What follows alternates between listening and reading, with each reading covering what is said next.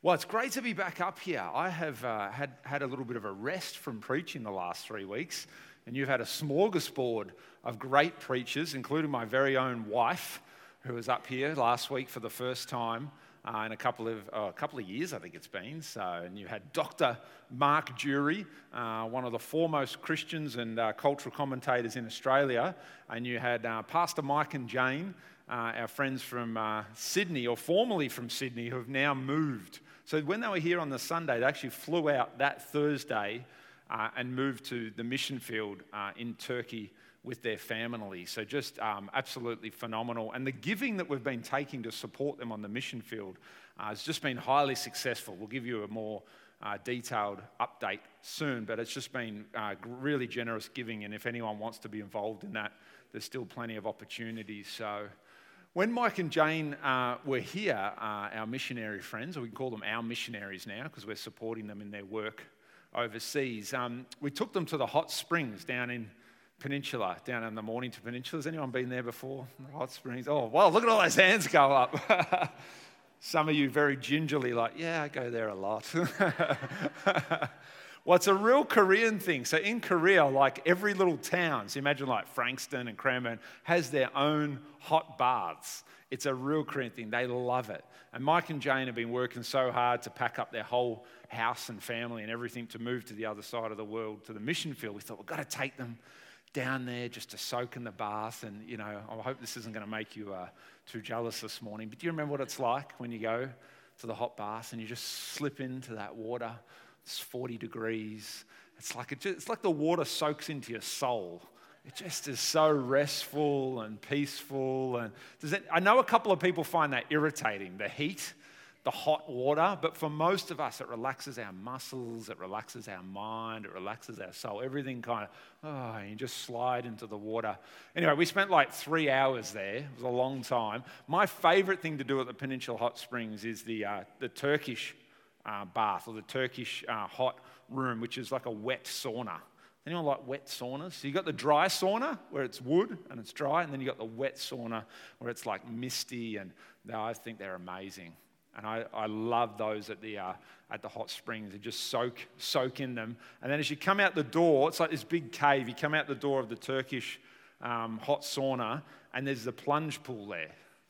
And that's like five degrees and you've got to jump into the plunge pool, and uh, then you go hot, cold, hot, cold. Absolutely love it. So, now what we're going to talk about uh, over the next few weeks is these core spiritual practices. Uh, today's the core practices, but I want to kind of give you an overview of the seven today. And these seven practices are just like slipping into a hot bath. Because ultimately, the idea of the practices is to abide with Christ, is to be in love with Jesus Christ. Now, I'm sure some of you out there are like me. You're not a super duper lovey dovey kind of person. So, the whole idea of being intimate with Jesus, I'm a man, Jesus is a man. It seems a little bit weird. It's something that I've had to wrestle with for many, many years because it doesn't fit very well with my personality, intimacy and lovey dovey and abiding with Christ and all of these kinds of things. But if you can get past, like I've had to, get past your personality, get past your gender, whatever you've got to get past, everyone's going to have some series of barriers that's going to stop you from that intimate connection with Jesus Christ. But if you can just slip into that, just like you slip into a hot bath, it's a similar kind of spiritual experience. Just like you slip into a hot bath, and even though the water's only touching your skin, there's the relaxation, there's the peace, there's the joy, there's the rest. Even though it's only touching your skin, it's like it goes all through you, the hot bath. Mentally, something shifts when you just sit in those baths. In your heart, something changes. The world slows down when you slip into a hot bath. Just like the rest that comes to your muscles, rest can come to your soul. This is what happens in an intimate relationship with Jesus Christ. He's pure water, washes over you, and it cleanses you, it cleans you, it heals you. The core practices that we're going to talk about over this term are going to be totally, completely focused on you falling in love with Jesus more and more. Or maybe falling in love with Jesus for the first time, or maybe falling in love with Jesus again, coming back to that intimate place of abiding with Christ. In John 15, Jesus explains this concept of being in love with Him, of being connected with Him, of abiding with Him. And I'm going to read this from the New American Version because it uses the word abiding. If you read the NIV, which I usually read, it says remain with Christ, but I'm going to use the NASB today. This is taken from John's Gospel, so chapter 15 in John's Gospel. And John's Gospel is the fourth Gospel. So you've got Matthew, Mark, Luke, and then John. Now, John's Gospel is very different to the what's called the Synoptic Gospels, the other three, because they're all very similar. And his Gospel has a very strong focus on the identity of Christ. So, in theological terms, we call this a Christological focus. So, he's constantly focused every chapter every verse on telling you who Jesus is, telling you that he's the Son of God. So, John chapter 1 launches off with he's the Son of God, he's the Logos, he's the Word made flesh. And he has a very strong focus every chapter on Jesus as the Messiah, the promised one, the chosen one who was coming, who was promised in the Old Testament and coming to take away the sins of the world. And St. John gives us, in Jesus' very own words, this amazing passage in John chapter 15. We're going to read verse 1 to 11. Jesus says, I am the true vine, and my Father is the vine dresser. Every branch in me that does not bear fruit, he takes away. And every branch that bears fruit, he prunes it so that it may bear more fruit. You are already clean because of the word I've spoken to you. So these first few verses just outline for us the scenario. This is the scenario of being in love with Jesus Christ. The Father is the gardener, Jesus is the vine, the main branch, the life source, rooted in the ground, but the main vine that grows. And then we are the branches attached to the vine. There's only one main vine, there's many, many branches, there's only one gardener or vine dresser, and that is God the Father who comes along and every branch is pruned. No branches without pruning. The bad branches are pruned off, cut away, thrown into the fire. The good branches are pruned also in order to be more fruitful. Abide in me, it says in verse 4. This is, this is the big call to you today, to me, to all of humanity. Abide in me. This is Jesus. So you've probably got a capital M on your me there. Yeah, abide in me, capital M, because this is the Son of God speaking. Abide in me, and I in you, as the branch cannot bear fruit of itself unless it abides in the vine. Everyone say abides. Everyone say abides. So neither can you unless you abide in me. I am the vine, you are the branches. He who abides in me and I in him, he bears much fruit. For apart from me, you can do nothing. Everyone say nothing. Now, Jesus is always very down the line with the way that he talks. And as modern Western people, we love to take his words and, and, and, and turn him into this woke kind of Jesus that's like, we didn't really mean you can't do anything. Like, mate, it's probably just a figure of speech. I don't think that's what Jesus is saying.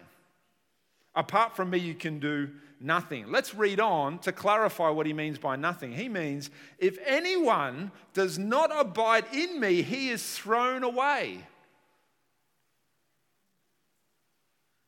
he is thrown away and dries up. And they gather them and cast them into the fire and they are burned. I think it's pretty, it's pretty direct what Jesus is saying. The core of Christianity, the very essence of following Jesus, is abiding with him, remaining with him, being with him. I think I got a little photo here from my uh, week away. This is uh, this week we're away all week in, in Bright. None of you noticed because we're here last week and we're here this week. But and in the little house we're staying at, uh, they had this. They had like three little grapevines there uh, to produce a little bit of their own wine. And so you can see the picture. This is me with uh, Nova, our fourth child. And you can see there the main branch, right? The main vine grows from the ground, right from the bottom. It's got its roots in the ground, so it's, it's life giving.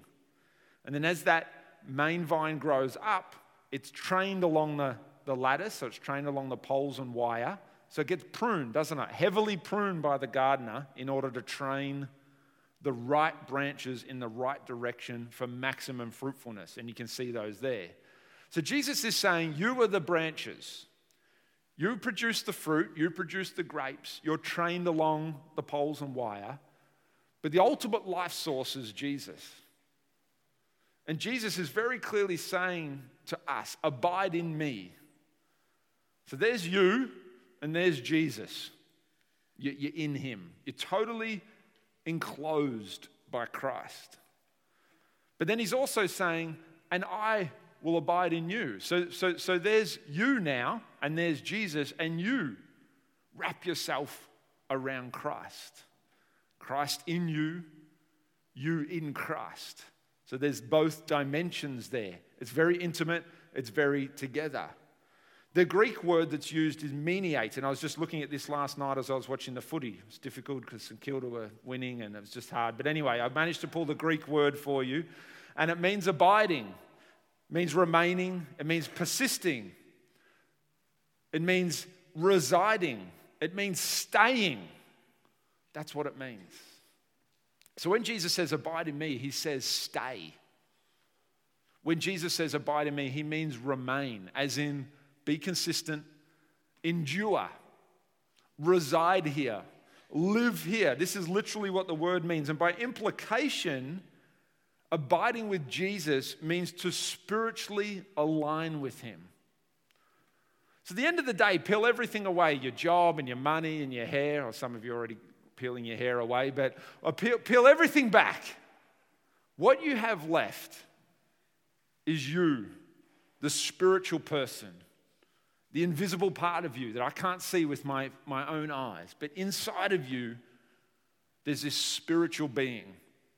To abide with Christ ultimately is to align your spirit and his spirit together. That his heart is your heart, that his words are your words, that his priorities are your priorities. To be totally in the middle of God's will that when God prunes you, He's pruning you for greater fruitfulness because you have aligned spiritually with Christ. That's what it means to remain in Him, to persist in Him. And bearing fruit is important.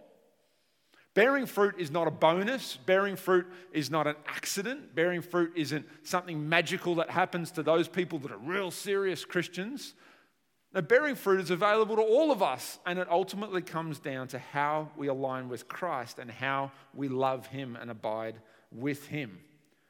This fruit is not born on your own, though. We sang about that this morning. We're not going to strive, we're not going to strain, we're not going to perform and do Christian stuff.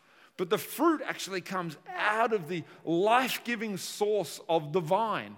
And it comes through us as the branches but it's Christ in us and through us producing fruit. This is where prayer, this is where Bible study, this is where all the spiritual practices come to bear because in the intimacy with Christ, we produce fruit, and fruit is important because it is the evidence, the evidence that we are in loving union with Jesus Christ and on the inside we are being formed and we are being shaped. Verse 7 If you abide in me and my words abide in you, ask whatever you wish, and it will be done for you. My Father, so the vine dresser, the gardener, my Father is glorified by this, that you bear much fruit and so prove to be my disciples. There's Jesus with those cutting words again. He wants us to prove ourselves as disciples. What is a disciple? It's a follower of Jesus. Now, again, as modern people, it's not, it's not kind of our game to like strive and strain and do all the right things and tick all the boxes. You know, we're expressive individuals that have our own way of doing things, but the Bible corrects us. To be a disciplined follower of Jesus is not to be an expressive individual first. To be a follower of Jesus is first and foremost to align with Him and produce fruit kingdom fruit, godly fruit, fruit of forgiveness and repentance and humility and peace and loving enemies and all this kind of fruit. And then, secondly, God will bring you into that individual calling and the uniqueness of your own life and all of those great things. But first and foremost, seeking the kingdom first is actually seeking godly fruit, not the human evidence of a bank account or a position at work or a place amongst our friendship group, but the fruit that comes through Christ. Verse 9 Just as the Father has loved me, I also have loved you. Abide in my love. This will be the core of our second term as a church together. Abide in my love. Abide with me.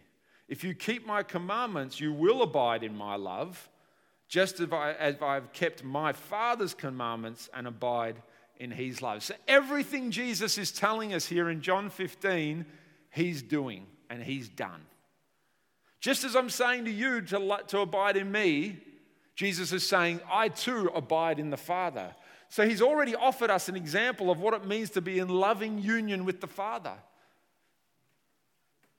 This is the brilliance of Christ. This is the phenomenal genius of Christianity, the only religion on the face of the earth where the God of that religion actually came down to earth, became a human, and demonstrated what it means to be human. Didn't just say from above, be human like this, do this, do that but came down and modeled what it is to be human. So, everything that we're going to talk about this term is based on how Jesus lived, how Jesus prioritized, how Jesus spent his money, how Jesus had his friendships, how Jesus practiced being a Christian. So there's three things here in these last few verses I quickly want to touch on because I know you're all taking notes. Oh, lots of nervous laughs. That's interesting. Just take that as a little marker of your fruit being produced. I take notes whenever I'm not preaching, so that's the, the model if you want to follow that. Doesn't matter who's up here, there's always something to learn. Amen. Three ways to measure abiding in Christ here. The first one in verse 7 is these words when you're in loving union with Jesus, there's His words. His words abide in you. It's not just He in you, but it's His words are in you. There's a word dimension to abiding and remaining in Christ. There's a dialogue, there's a toing and throwing, there's a talking backwards and forwards, there's a prayer element. He speaks, you obey. You ask, you receive blessing from Him. Secondly, there's action. So not only word, but there's action. Jesus very clearly says, the fruit will prove your discipleship. Your love is the third thing. The love is also proved by the obeying of commandments. So we've got words, we've got action, we've got love. And again, the words of Jesus are cut us to the heart. They find us out every time. If you love me, you'll obey me. Again, it doesn't fit very well for us as modern people because we obey in the way that we can obey. And I'm trying, Pastor Caleb, and I, this is what I can offer, and I'm doing my best. Jesus says, if you love him, you will obey him. Jesus gave 150 commandments in the Gospels, 150 commandments we find. Things like love your enemies, things like if you've got two coats, give one coat away to someone who doesn't have one. There's all these commandments that Jesus directly says, This is what it's like to live like I live. If you obey those commandments, you are my disciples and you do love me. Verse 11 to finish it off, these things I have spoken to you that your joy that my joy may be in you and that your joy may be full. Abiding in love with Jesus leads to the fullness of joy. Richard Foster calls the practices liberation. Liberation brings you into true freedom and true, true joy. The purpose of abiding with Christ is to be with Jesus, to become like Jesus, and to do what Jesus did. And you hear a lot about this this term. The purpose of following Jesus, being with Jesus, praying, coming to church, all of these things is that you are with Jesus, that your being with Jesus leads to you becoming like Jesus, because you're not going to become like Jesus if you don't hang out with Jesus. And ultimately, that you would do what Jesus did. You would pray their prayers for healing. You would reach your neighbor. You would love those that nobody loves. You do all the things that Jesus did, not because you should, but because it comes out of the vine. The fruit of Christ comes through you, and you are compelled. You have to do what Jesus did because he is so in you. So we practice the spiritual disciplines in order to be with Jesus, in order to become like Jesus, in order to be what Jesus did. This is how we abide with Jesus. And this whole series over this term, I really feel the Holy Ghost has given us this timing, this series for this time, for this uh, place that we're in as a church, for what God needs to speak to us, because He wants to reintroduce us to the spiritual practices. He wants to reintroduce us to how Jesus lived, how Jesus prayed, how Jesus went about spiritual things so that we can become more like Him. And I trust that you're here because you want to know Him better. The spiritual practices have developed Christians' faith for over 2,000 years. These practices don't come from the monks.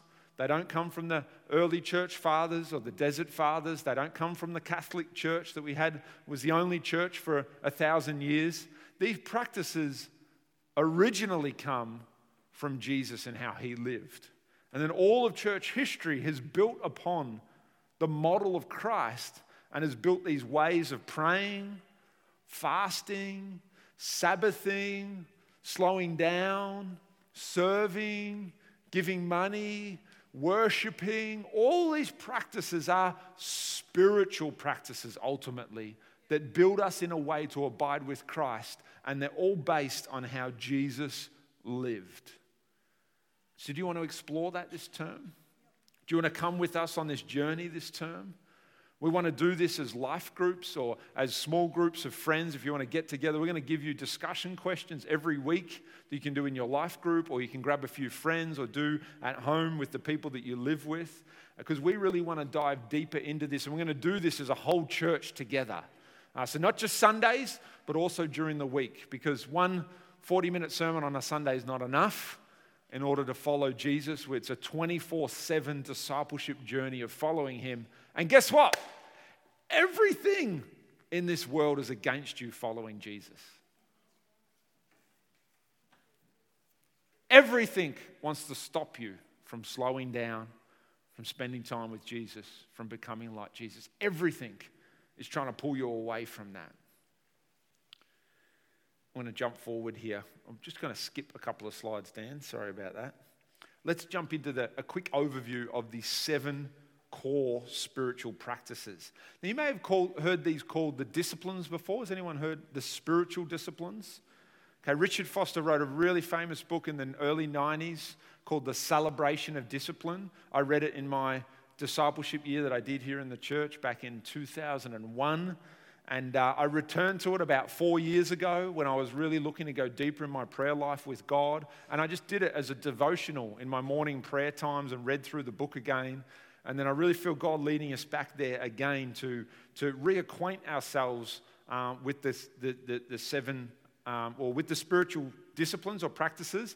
But I'm going to focus in on these seven over the next term. I'm going to focus in on these out of many, many practices because I think that these are probably the seven, well, I've called them the core ones or seven critical ones. They may be considered the classical disciplines, as in these are the disciplines that have stood the test of time. So, the seven core spiritual practices. So, this is from Richard Foster, straight from the man himself, the, the probably modern guru on this. I've, I've just finished reading his book on prayer, and I just could not highly recommend it enough. Like his book, Richard Foster's book on prayer, is I feel like I'm a novice again in my prayer life. I've been praying how old am I? I turned 40 this year. I've been praying basically for 40 years. I feel like I'm starting again because of the way God is leading me, but also just diving into things from a different angle. And I couldn't highly recommend Richard Foster's book on prayer. It's really dramatically impacting me. But his other book, Celebration of Discipline, he says this The classical disciplines of the spiritual life call us to move beyond surface living to the depths. You know, we, we have an epidemic of shallowness, not only in our culture, but even in the church. The spiritual disciplines call us beyond the surface. He says they invite us to explore the inner caverns of the spiritual realm. Joy, everyone say joy. You guys are so quiet this morning. Joy. Joy is the keynote of all the disciplines. The purpose of the practices is liberation from the stifling slavery of self interest and fear. When the inner life or the inner spirit is liberated from all that weighs it down, these practices can hardly be described as dull drudgery. Now, you are human, I am human. I look at that list there and go, So I'm not up here as some contemplative master or some spiritual practices guru going, I've got all of this nailed. I am right with you. I feel like I'm a novice beginning to learn how to pray all over again. This is not something that you do in a week. This is not something you could even do in a year. This is something you have to practice. Ah, do you get it now? Christianity is about practice. When Jesus said, Come follow me, the disciples didn't, oh, okay, I was a fisherman five minutes ago, but now I'm a rabbi. No, it was years and years and days and conversations and long nights and weird experiences in boats. And then the rabbi gets crucified on a cross, and everything he said must have been a lie. But then he comes back from the dead, and then we do the Acts of the Apostles, and there's controversies in the church, and there's councils, and there's all kinds of things. Years and years, conversations, conversations, friends, time, church, worship services, conferences, chipping away, chipping away, failing, getting back up again, falling into sin, repenting, going again. This takes time. So please don't sit here this, this series and this, these sermons and go, oh, this is nice, great, awesome, pretty stuff, but you don't understand, Caleb. I've got three kids. You don't understand, like, I'm pretty important at my job. You know, I've got work to do. Like, I'm not trying to make your life difficult. I'm just trying to give you what the, what the church has done for 2,000 years based on the model of Jesus that brings people to a place of true intimacy with Christ, truly following Jesus. And this is only the core ones, okay? The first is simplicity. So, living from the divine center so that everything in your life becomes freer. So the divine center is here, and the rest of your life revolves around Christ at the core. How you spend your money, where you spend your time, everything, your calendar, your priorities, your friendships, everything revolves around Christ at the center. This is the simple life. And what happens is this simplicity, if you truly capture simplicity, it sets you free from the anxiety of money, it sets you free from striving in your career. You know, I'm, I'm, a, I'm a nearly 40 year old guy, and most of the conversations for guys my age are about work and about the next job, the next pay rise, the next business venture, where I'm, what I'm doing with my share portfolio, the house that I want to buy, whatever. Simplicity sets you free from all of that. You can just trust God, you can work hard, spend your money appropriately, have the clothes you need, but not have a wardrobe of clothes you don't wear. It, the simplicity starts spiritual, but it seeps into money very quickly. You look at all the scriptures in the Bible on simplicity, most of them are talking about money. And where, where do we live? We live in this culture that's crazy about consumerism, crazy about buying stuff and having stuff. Prayer is obvious spiritual practice. So it's prayer as a habit of connecting with Jesus. It's woven into our routine. Not a bonus, it's not if I can get to it, but it's practicing it every single day if we can. The scripture, Bible study, regular study of the Bible that shapes our inner life. The Bible is given to us as a ruler that every day you can study the Word of God and it corrects you, it rebukes you, it grows you, it improves you, but it gives you a standard to live by. Take the Bible away, there's just whatever you find in spiritual stuff and whatever book you read or whatever your favorite YouTuber told you you should be doing. Or what, but the Bible goes bang and it cuts through all of the stuff that we're feeding on and it goes, This is the Word of God. From the mouth of God, this is it. It's challenging, it cuts us to the core, it hurts us. We bleed a little bit. We mull over it. We reject it at first, but then we come back to it. This is God's word, and we, we, we weigh it up and we talk through it with people and we study it with our small groups, and the scripture becomes the thing that truly shapes our inner life.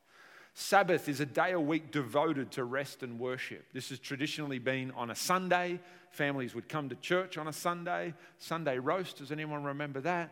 Mum would have to rush home and cook that. It was never really a Sabbath for mums, but dads would sit on the porch and hang out and get fed good food, and kids would play, and we'd rest and we'd have family time. Even when I was growing up back in the 90s, most shops weren't open on a Sunday morning or on a Sunday at all. Broke my heart this year with Easter. Even me and, and my little second division soccer league that I play in, for the first time ever in the whole time I've played soccer, there was soccer games on the Easter weekend. On, on, on the, Lord's, the Lord's Supper, the Last Supper, Thursday night, there was games. There was games on Saturday. There was games on Sunday over the Easter weekend. I know we've had that in professional sport for a few years, but it just broke my heart. But that's, but that's the stream of culture. Eventually, everything that was sacred now becomes secular, and it's just about Easter eggs and sport. And what do we have? The great challenge. I played soccer on Thursday night before Good Friday. That's when my soccer game was that weekend. And I, thought about not playing because that was the night when the Lord broke bread with his disciples and Judas betrayed him and then he went to the cross. But, my, but culture and the way that our world is is telling me there's now a soccer game that you've got to go to and to play in. It just felt so wrong. And you just feel the suck of culture. You know, most of us went away for holidays over Easter weekend, but I know there were some people in this congregation that did not go away on holidays so you could be here Easter Sunday to take communion with us because that for you is important. I think that's really powerful. If you went away on holidays, that's totally fine. I'm not correcting you. I'm just saying that's the culture. It drags us away from Sabbath, it drags us away from Scripture. There is nothing out in our culture that is going to push you to do any of these seven things. This is the point I'm trying to make. But we swim in this culture. It's very hard to see our culture, it's very hard to understand our world. These seven core practices are not culturally relevant, they're radical, they're swimming against the flow. No one will encourage you to fast, except me and the Bible. no one will encourage you to do a true Sabbath and just spend time with your children and teach them to pray and just go to the park and just rest. and Just not look at your phone for a day a week. Could you put your phone aside for a day a week? That's what a Sabbath is. Turn the screens off. No one's going to encourage you to do that except God and your pastor. Fasting is denial, denial of food in order to grow spiritually. And out of all the disciplines, I have found fasting to be the most powerful. The most powerful. For me personally. The minute I deny myself food, I just grow expediently, but it's very hard to give up food. Living in community, so partners for life's journey and mutual discipleship. This is well done for being at church today because you're practicing that number six there. You're saying the culture will say to you, do kids' sport on a Sunday. Go out for brunch on a Sunday. Uh, take that shift at work. Double time on a Sunday. Everything in our culture, again, will come to what was once sacred or once set aside for God, and it's going to offer you an alternative. But you're here today saying, No, I'm going to practice my religion. I'm going to practice my faith. I'm going to align spiritually with Christ and abide in love with Him by coming to my community my church family, my brothers and sisters in Christ, and standing shoulder to shoulder. This is a radical statement on a Sunday morning that God exists. And this, this has been rapidly decreasing in Australian culture for the last 50 years, rapidly decreasing church attendance. But you are here as a radical few, a small percentage, saying, I'm going to practice my religion, I'm going to practice my faith, I'm going to abide with Christ. That's a powerful practice. But everything wants to take it. Work will offer you double time. All the sports leagues now, Sunday morning, take your kid out, play sport. It's difficult. It's really difficult. Everything is against it. And then number seven is silence and solitude. So moments of intentional time to be alone with God, to be in the silence, to be alone to be solitary, to be away. I've started practicing this in little moments, even when I, so often I go across the cafe here for lunch, and sometimes I'll just sit there for 10 minutes and just close my eyes and just be silent. I know that sounds super spiritual, and I haven't been doing this for years. Trust me. I'm just trying to practice and trying to build up my spiritual muscle in these ways that I haven't done it before. But it's so powerful just finding that moment alone with God. As I've explained to you, my prayer time is usually 6:45 a.m. I was up this morning, out on my alfresco with my dressing gown on and my beanie this morning because it was a bit cold. But I go outside, even though it's uncomfortable, because uh, it gives some kind of barrier from kids rushing out at me, or at least I can say, Hi, good morning, go back inside, let daddy pray, please. Gives me some kind of barrier. But the main thing I'd go, reason I go outside on my alfresco is because it's silent. I can be solitary. I can be cut away for a few minutes from the family, even if they're up. I can just have a moment with God. Is every prayer time perfect? Far from it. Do many of my prayer times get trashed by kids coming onto my knee and whatever? And it's yeah, it does. Do I get distracted sometimes and not pray and get caught thinking about other things? Yeah, of course I do. I'm a human, I'm not perfect, I'm no contemplative master yet. But silence and solitude is something I practice and I want to practice and I want to keep growing in. How do we do this? Let's, let's get practical for a moment. How do you do these kind of practices? How do you allow these kind of practices to form you to be like Christ? How do you be with Jesus? Everyone say, be with Jesus. Say, become like Jesus. Say, do as Jesus did. How do we practice these spiritual disciplines to be with Jesus, to become like Jesus, to do as Jesus did? How do we get there? How do we shift our lives? Because I know these sermons are difficult for all of us because things come up and good things, responsibilities, schedules, all kinds of things come up. And that's okay because that's the reality of life. You've got stuff to sort out, you've got kids to manage, you've got non negotiables, you've got school runs to do, you've got jobs. Some of you are very important people. How do you do it? There's only one way. Like anything good that comes to us in life, you have to be intentional and you have to be deliberate about spiritual formation. You can't want it Wanting it's not enough. You can't just believe it. Believing's not enough. You got to be able to do. You got to be intentional. See, the fact is, something will spiritually form you. Listen very carefully to me here this morning. Because when I say spiritual formation, most of us go, that's the godly bit, and we become like Jesus. Yep, I get that. It's kind of the Christian stuff, it's kind of the, the God stuff, the Bible stuff. But even if you're not a believer, even if you're not following Jesus, you are being spiritually formed. This world is shaping you. All the priorities of the world, every, every, even secularism, atheism, consumerism, all of these things are really a religion. They have the churches of Chadstone and Fountain Gate, these places of worship that people go to bow down. You tithe way more money to junk food and buying the right jeans and getting the right shoes. And then you wrestle over your 10% to give to God, but you freely give your money to all these other things that are useless and negotiable and unnecessary. Because everything is spiritually forming you. The practices of Jesus will form you to be more like Jesus. But without those practices, you're still being spiritually formed in your heart of hearts, in your inner life, in your belief system. This world will form you. Your friends will form you. Your family already formed you and shaped you as you're a child. You are shaping your children to be a certain kind of person. Everything is forming you. The TV is forming you. The political uh, battle that's going on for, for th- this week, it's all forming us, shaping us, offering us stories and things to believe. Let me show you for a moment in a simple diagram. Formation can be intentional or it can be unintentional. Now, I'm not going to go too deep into this today because of time, but I'll bring this back up in the series, I promise.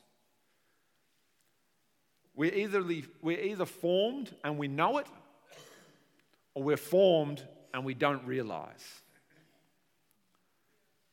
Unintentional spiritual formation looks like this there's an environment, that's the triangle, there's an environment that we live in. Environments shape people. We know that if you've been a parent or if you've been a child, an environment's going to shape you. You are shaped less by your parents' words and more by the household environment that you grew up in. Pastor Zoe said it to us last week. Your children won't really do what you say, they'll do what you are. Children, you, we all hope that our children will grow up and listen to all the things we said and follow them because we told them all the good things. The impact of that will be very small. Who you are as a human being is what will shape them as a human being. And we think we hide all this stuff from our children because we don't want them to kind of be like some of the things we're like because some of them aren't very good and we think we do a great job in hiding them. Where in fact, it's the environment that you create, the who you are, that impacts them. It's the same as a human being. This environment is made up by three things it's the stories that we believe, it's the habits that we form, and it's the human relationships that we have. If you believe in the story of money is important, get as much as you can, then you'll probably form the habit of taking shifts on a Sunday morning rather than coming to church. And then if you've got good mates at work that you enjoy hanging out with, those relationships, they'll encourage you to take that shift and form that habit. And you're unintentionally being formed and shaped. It's not that coming to church forms you spiritually, but going out for brunch doesn't form you at all. it's not that praying forms you spiritually, but hanging out with, you know, friends that aren't very healthy friendships and don't really breathe life in you or talk about things that are healthy or appropriate are just, eh.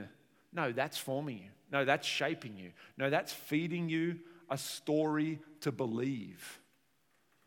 This week, in the political race, we're going to be fed story after story after story. What's true? I don't know. People don't really follow facts as much as they follow stories. Follow what sounds right, what feels right. These things are shaping us unintentionally. We know that relationships, the Bible tells us in relationships that even good character, good character can be corrupted. Bad friends corrupt good character. Relationships are important.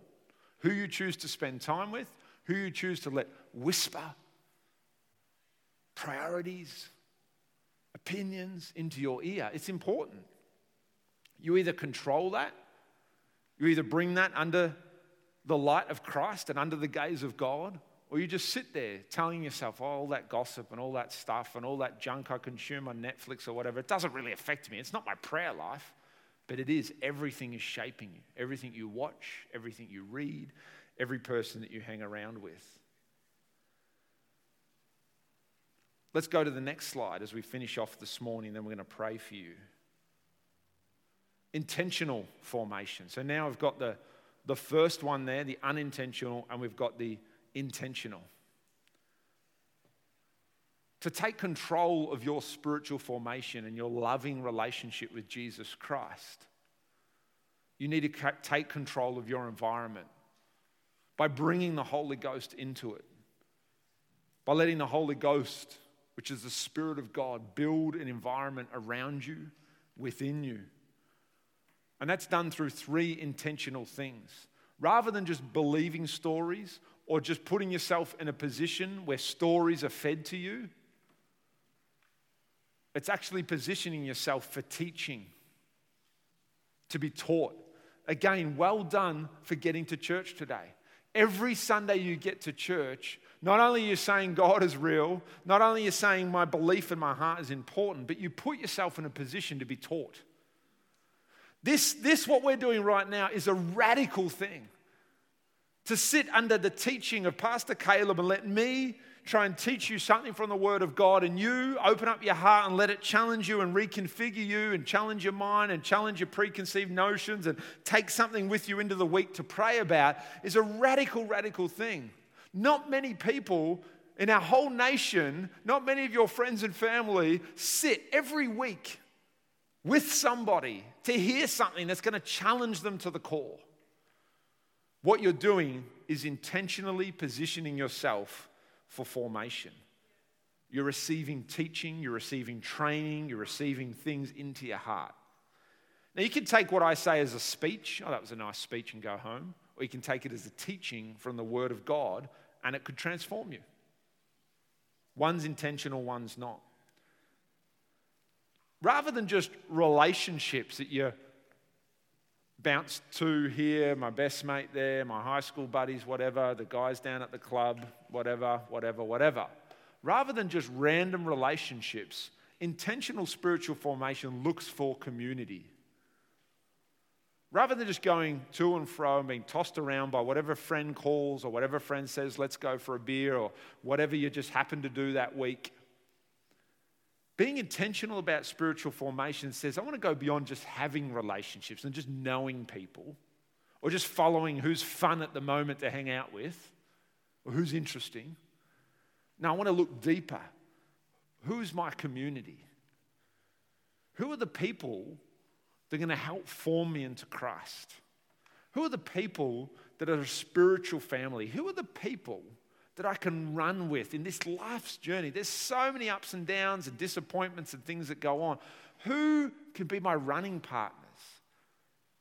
My spiritual community. Your spiritual community isn't built first on personality and fun to hang out. We both go to the footy. No, it's built first on you want to abide with Christ? I want to abide with Christ. You want to become more like Jesus? I want to become more like Jesus. And the amazing thing with that is it cuts across cultural barriers, it cuts through personalities, it cuts through your kind of person, and it puts you with people that love Jesus who you probably would never talk to if you weren't put in a church or a life group or a small community together.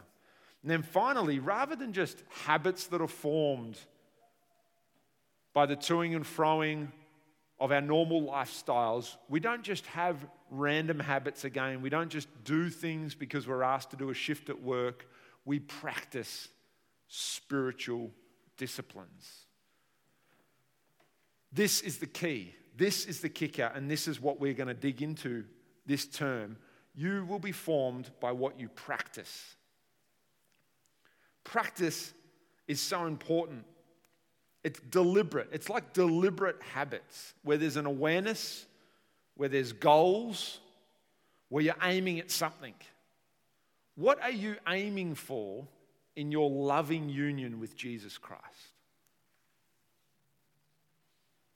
What are you aiming at in your intimate relationship with God? The practices will support what you want in your relationship with Jesus Christ. Because we practice the spiritual disciplines to be with Jesus, to become like Jesus, and to do as Jesus did. This week, I want to actually give you, and every week during this series, I actually want to give you a spiritual practice to do. I want to actually guide you and give you an easy opportunity, just one once a week. It'll take you about 15 minutes, just to do a spiritual practice. It might be out of the seven there, or it might just be a little bit of guided prayer. There'll be a different one every week. The one for this week is called Abiding in Love with Jesus. And it just simply leads you through a prayer time, a bit of a prayer time, reflecting on John 15, looking at being with Jesus, meditating on the seven core practices we spoke about. It's just a little bit of a starter. So I want to encourage you with that. We've created a web page. If you just go to our church website forward, slash practices, you will find the practice for the week there. And you can go there right this afternoon and have a look at that. And it just, I encourage you all to do that this week, to take this sermon actually into something that you do. The other thing we want to do throughout this series is because this is our series for the year. We usually have one or two series a year where we really bring all of our life groups together to focus on the same topic. And so we're going to provide discussion questions every week. So if you're in your life group, go for these discussion questions. If you're not in a life group, you can join a life group. If you go up to the back of the welcome desk at the end, anyone can jump in a life group. Even if you just want to jump in a life group for a few weeks during this series, just to try it on, you can do that. If you're not in a life group, you don't want to be in a life group for whatever reason, just grab some friends or grab a friend and go through these discussion questions. I'm going to read them out for you. Which personal habits are bringing you closer to God? What habits are fostering shallowness and selfishness and create difficulties in your relationships? So, this stuff is going to get you deeper. It's going to get you talking, it's going to get you honest.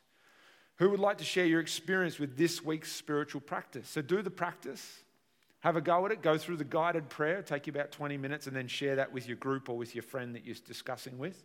Number three, which of the seven core spiritual practices do you need to reintroduce to your routine? Why is this important? What is stopping you? Being with Jesus is all about having a good routine. You will not be a deeply formed spiritual person if you don't schedule it. It will not magically happen. As powerful as God is, it's all on you and how you run your life. He will not come in and kick the doors of your life down and make you into a person of prayer. You have to practice. You have to practice over and over and chip away and refine and go again and again and again. Slowly, slowly, slowly, you learn, you learn, and you learn. And there you find intimacy with Jesus Christ. You might be sitting here this morning going, eh, but trust me, Jesus did it. And for 2,000 years, all the greatest Christians that have shaped our tradition as Christians that have given us all the literature, all the techniques, all the ways to worship. They've all done it. There's secrets here to be found, there's depth here to be found that you may have never touched before. Maybe you've tried the spiritual disciplines on before. Maybe they've been forced down your throat before and given put a bad taste in your mouth. I ask you, seek God, reintroduce yourself, give it another chance, re enter again. Number four, how can this group or how can your friend that you're talking to support you to abide with Jesus and establish the seven practices? Let's all stand this morning. Thank you, Father God. I just want you to open up your hands this morning and just open up your heart. Lord God, we just stand before you this morning. I feel, I feel greatly humbled, Lord God, as we begin talking about these spiritual practices. Lord, your word, it humbles us. Lord, where we're feeling maybe a little offended, where we're feeling a little confronted, where we're feeling that maybe this is brand new, maybe I've never heard of it before. Maybe some, Lord God, are feeling, ugh, I've had a bad experience with these things. I fasted once and then I was sick for a month. Lord, we just ask for your grace right now, Lord God.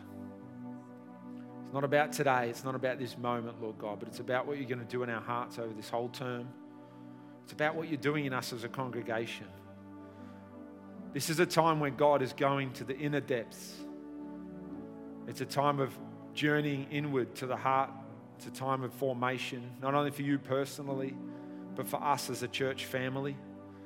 And for anyone that's joining us, even if it's your first time today, you're welcome on the journey. And Lord God, we need your grace. The standards of Jesus are so high. I don't know if I could ever go to a cross. I don't know if I could really ever lay down my life like that. The standards are so high, Jesus. But we thank you that in your grace and mercy, you meet us where we are in the journey and encourage us forward.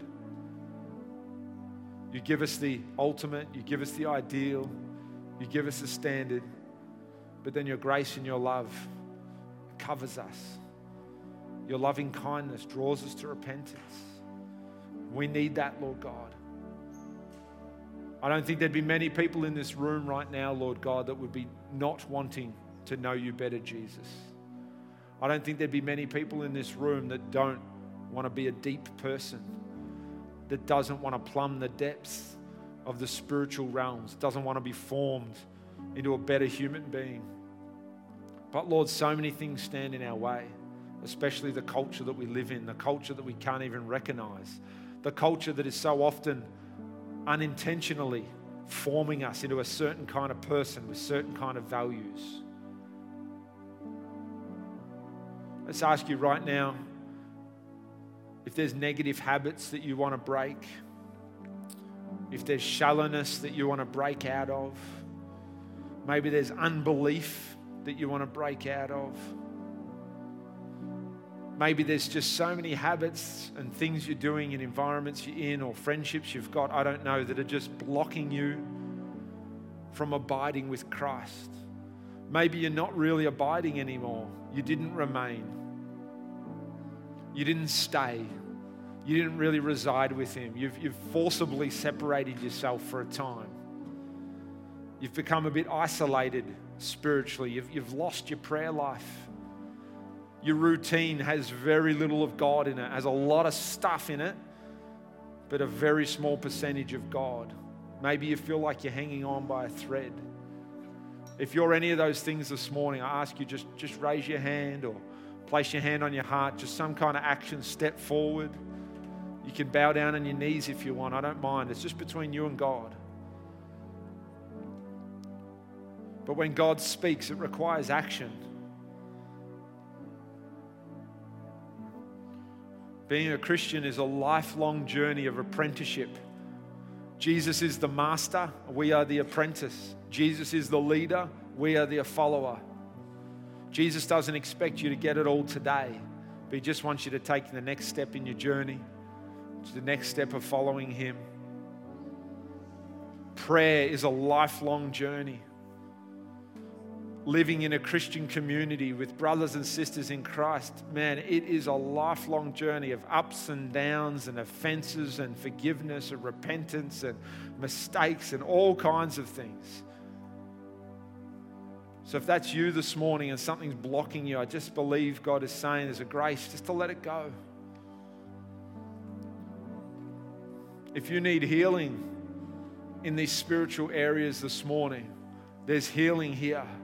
The Holy Ghost is just coming right now. He's going to minister to you. Just close your eyes. Take a few deep breaths. Just let the Holy Ghost come in.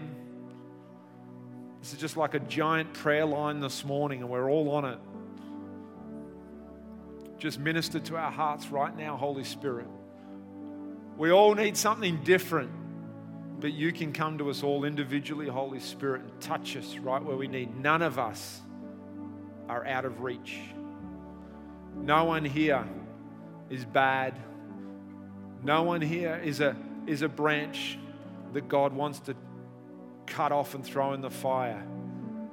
God's heart is just to prune you that you may be fruitful. He has no intention of getting rid of you, He has no intention.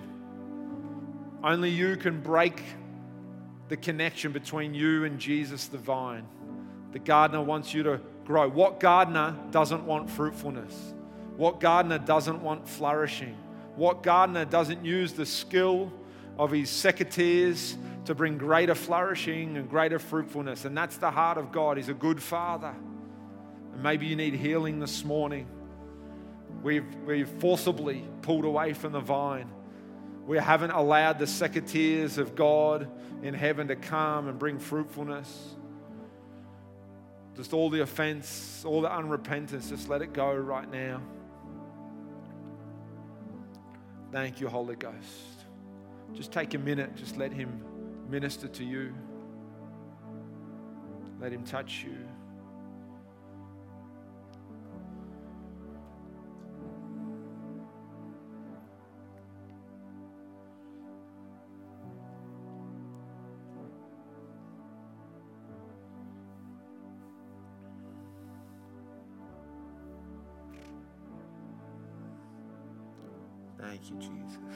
Just repeat after me this morning. Dear Jesus. Just repeat after me. Dear Jesus, I want to abide with you. I want to remain in you and you in me. Give me the grace to practice these spiritual disciplines that I may be with you, Jesus I want to become like you, Jesus, in order to do as you do, Jesus. Amen. Amen. This is a special term. I've had this on my heart from God since last year. It's just the timing hasn't been right until now. I really believe God's going to move deep on our hearts, deep in our life groups. As I said, if you're not in a group, you feel free to jump in one, even if you just want to try it on for a few weeks it's a great time uh, to engage in that way and really take your spiritual journey to another level uh, during this second term. So, bless you. Thanks, Brad.